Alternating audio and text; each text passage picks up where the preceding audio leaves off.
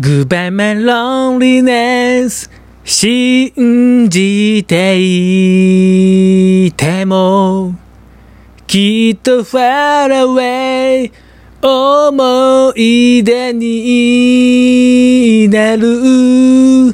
だから今は行かないで星の抱きしめて夢が消える前に。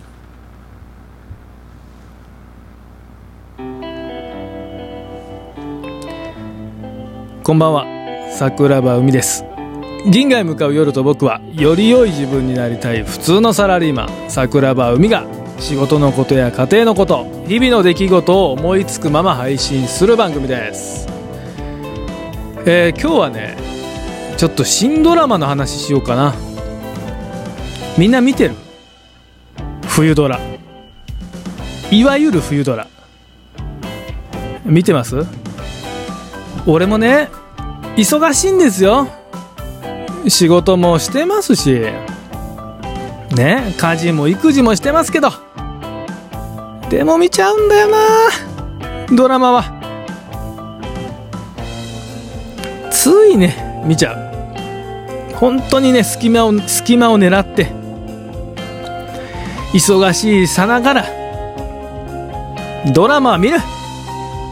なぜかってそこに人生があるんですよ。俺の生きる道しるべがドラマでもらえちゃうんだよね。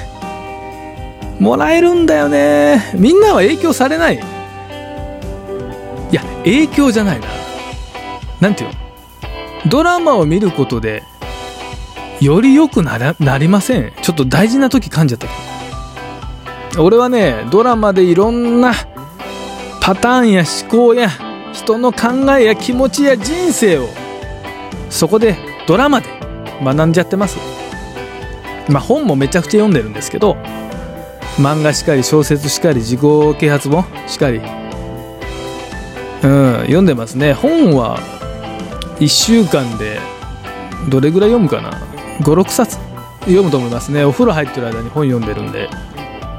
で今日はそのドラマをねドラマの話をちょっとだけしたいんですけどえっ、とまず俺がこの冬あのちょっと見てるドラマをちょっと発表してその中からこのドラマがいいみたいな言おうかな、えーまず見見てるのが「罠の戦争」草薙くんのやつだね、えー3000円の使い方。これは葵わかなちゃんと山崎宏奈さんのやつですね。あとスタンドアップスタートねこれも見てます。えー私の夫はあこれは違うわ。これ見てないんだ。見なかったんだ。えー大病院占領。あのー桜井翔くんのやつかな。これも面白いね。あとは夫を社会的に抹殺する5つの方法。これも面白いね。馬場文香と野村周平くんのやつか。それぐらいかな読ん見てるのは。それぐらいかな今見てる限りでは。100万回言えばよかった。これも見てますね。井上真央さんと松山ケンイチと佐藤健。佐藤健のやつね。これもなかなか面白いね。あと星降る夜に。これも見てるな。吉高由里子と北北村君のやつか。あこれも面白いですね。うんそんなもんですね。でその中で俺があーいっぱい見たけどこれはおもろいなっていうのまず「罠の戦争ね」草薙くんのやつなんですけどあの議員秘書やってるんですよ。であのネタバレでも何でもないしあの単純にねあれなんですけど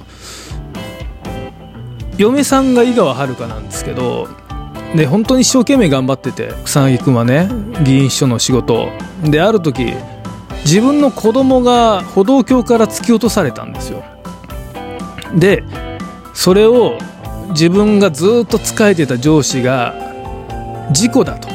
事故にしろってなぜか言ってきて今まで俺はこの人にこんなに仕えてきたのに何かある。自分の子供を突き落とされたのにありえないだろうっていうので分かりましたって言いながら復讐していく話なんで罠にはめていくっていう話。あのスリリングでうん人のそれぞれの思考や思いや、えー、真っ黒な部分もあってね結構面白いドラマ。でえー、っと次がねあの一番俺がハマってるというかハマったやつが3000円の使い方っていうえー、ドラマがあってねこれがね意外にっていう言い方はおかしいんですけど面白かったね。人は3000円の使い方で人生が決まるよっていう話なんですよ。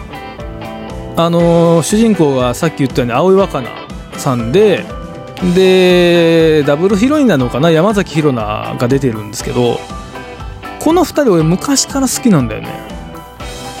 なんか青井若菜ってちっちゃくてさなんか目クリクリっとしてて可愛いやん普通に。で青い若菜だけでも結構熱いんですけどさらに熱いのがこの山崎紘菜なんだよね。圧倒的な演技力とでルックスもね青の青い若菜はクリクリしたお目目なんですけど山崎紘菜はめちゃくちゃ目がつり上がっててちょっと狐目っぽい。この子も昔から好きなんだよね。でまあ単純に2人が好きっていうのはあるんですけどじゃあドラマどやねんっていう話で中身がめちゃくちゃ面白い。普通の OL で今好きなことをして生きてきた青井若菜さんが家賃も10万円ぐらいのところの IT 企業に勤めててね。手取りがそこそこ多いからっつって今を楽しむお金の使い方をしてた青井若菜がひょんな時にひょんなことで自分のおばあちゃんからあの3000円はねどう使うかはあなたの人生決まりますよっていうような感じで言われて生まれて初めてあの貯金をしだすんですよね。うん。毎日100円玉を貯金箱に入れて出社してで犬がでいつかそのかわいそうな犬たち保護保護犬を家にあの飼ってあげたいっていう夢ができてそこからねそうするためには貯金をしてお金を貯めないといけないっていうそのために3000円をどう使うかっていうところっていう趣旨なんですけどドラマの中では本当にいろんな、あのー、登場人物が出てきて、うん、例えばおばあちゃんがね77歳からアルバイトに出かけるんですよ。あの、お正月のおせち料理をお友達に教えてあげてありがとうございましたって言ってもらった5000円がすごく嬉しくて私も今だってお金をちゃんといいてね社会に貢献したいっていうのであのブランドのトミーってあるじゃん青と白と赤のね、まあ可愛いブランド。僕も結構トミー好きなんですけどトミーフィルフィガーがうん。トミーで働くんですよね。77歳のおばあちゃんがだよ。めっちゃ丁寧に接客してんの。で家族は反対するの危ないっつって。けど反対を押し切って一生懸命働いたりする。それが第2話だったかな。なんかすっごい心はねあったかくなるドラマでおすすめですねこれは、うん、一番面白いかもしんない。でスタートスタンドアップスタートも面白いねこれ。うんこのドラマも意外にっていうか面白かった。えー、っとこれはね主人公は流星涼花うん、あのいろんな人たちが起業する人間投資家っていう肩書きなんですけどいろんな不遇な思いをした人でもあなたに投資しますって言って起業させていく話、うん、人の弱いところや、あの、うまくいかないようなことでもあなたにはこういういいところがありますって言ってあのその人の人生の根幹からねこう支えていくような話これもなかなかね面白かった。あとは、大病院占領。これも面白いね、桜井翔のやつ。あの、病院がね、なんか一瞬で人質取られる仮面の男たちがいきなり占領してきて。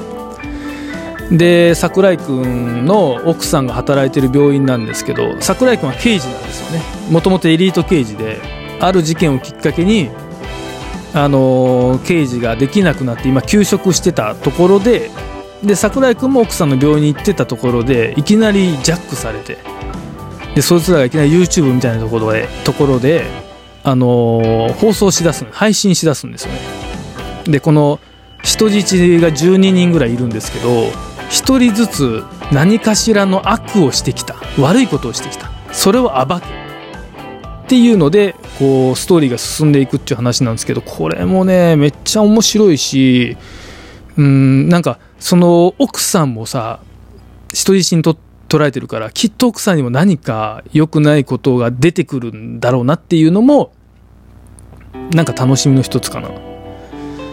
時間があと1分ぐらいしかない。でも今今言ったやつぐらいかな。こうずっと本当に見たいなと思うのは。皆さんもよければね TVer で見れるのであのぜひ見てほしいなと思いますしこんなドラマ面白いよ好きだよとかあの昔のドラマでもいいんですけど何かあったら教えてほしいなって思っております。今日は珍しくなんか真面目な話というかねドラマの話ですけどいやでもさっきも言いましたけどドラマ見ながら俺人生こう軌道修正していってるぜなんで、うん、ドラマなしではちょっと俺の人生はまた違う感じになっちゃうんでね。皆さんもよければうん、ドラマで生き方を見直せることもあるんじゃないかなって割と真剣に思ってる。うん。あと広瀬すずのドラマの話もしたかったね。すっごい演技うまくなってるというかハマっちゃうドラマでしたね。また良ければそれもチェックしていただければと思います。銀河へ向かう夜と僕は毎週金曜日夜10時定期的に配信しております。よかったらまた聞いてねください。おやすみなさい。さよなら。